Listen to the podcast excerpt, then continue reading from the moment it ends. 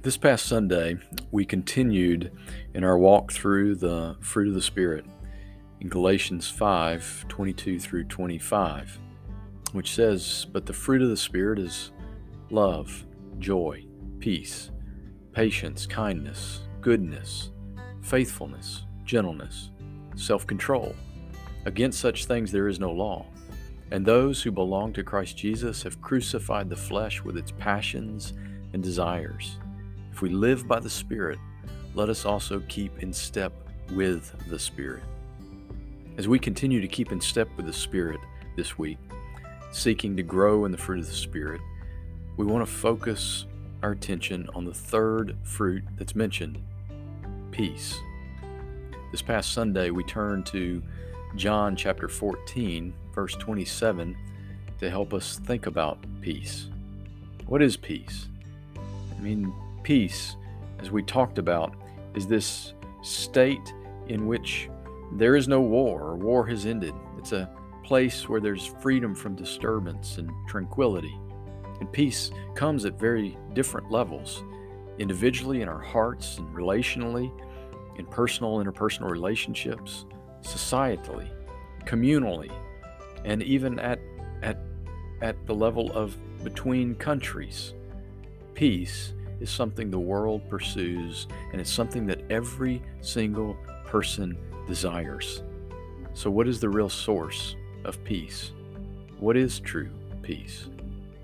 John 14, verse 27, starts in this way. It reminds us of the source of peace and what peace truly is, what it looks like. Jesus, speaking to his disciples, said these words Peace I leave with you, my peace I give to you. What a great reminder that peace comes from God.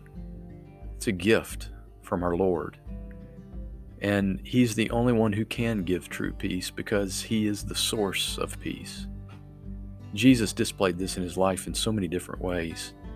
He slept through the storms on the sea that were swamping the boat as his disciples feared for their lives, as he stood face to face in front of threatening, dangerous, demon possessed people with no fear in his heart.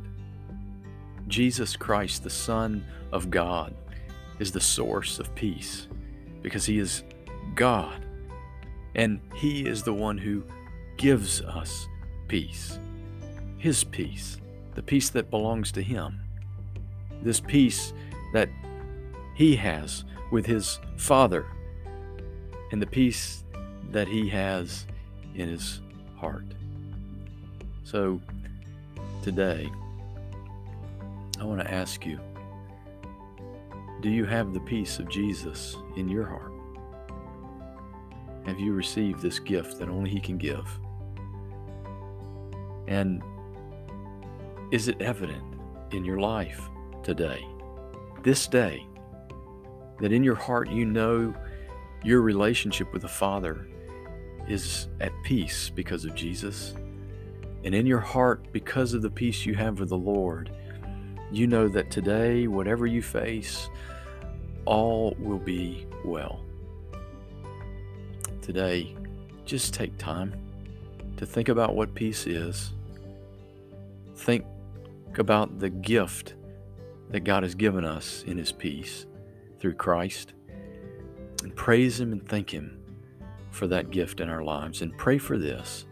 Pray that He would grow His peace in you today.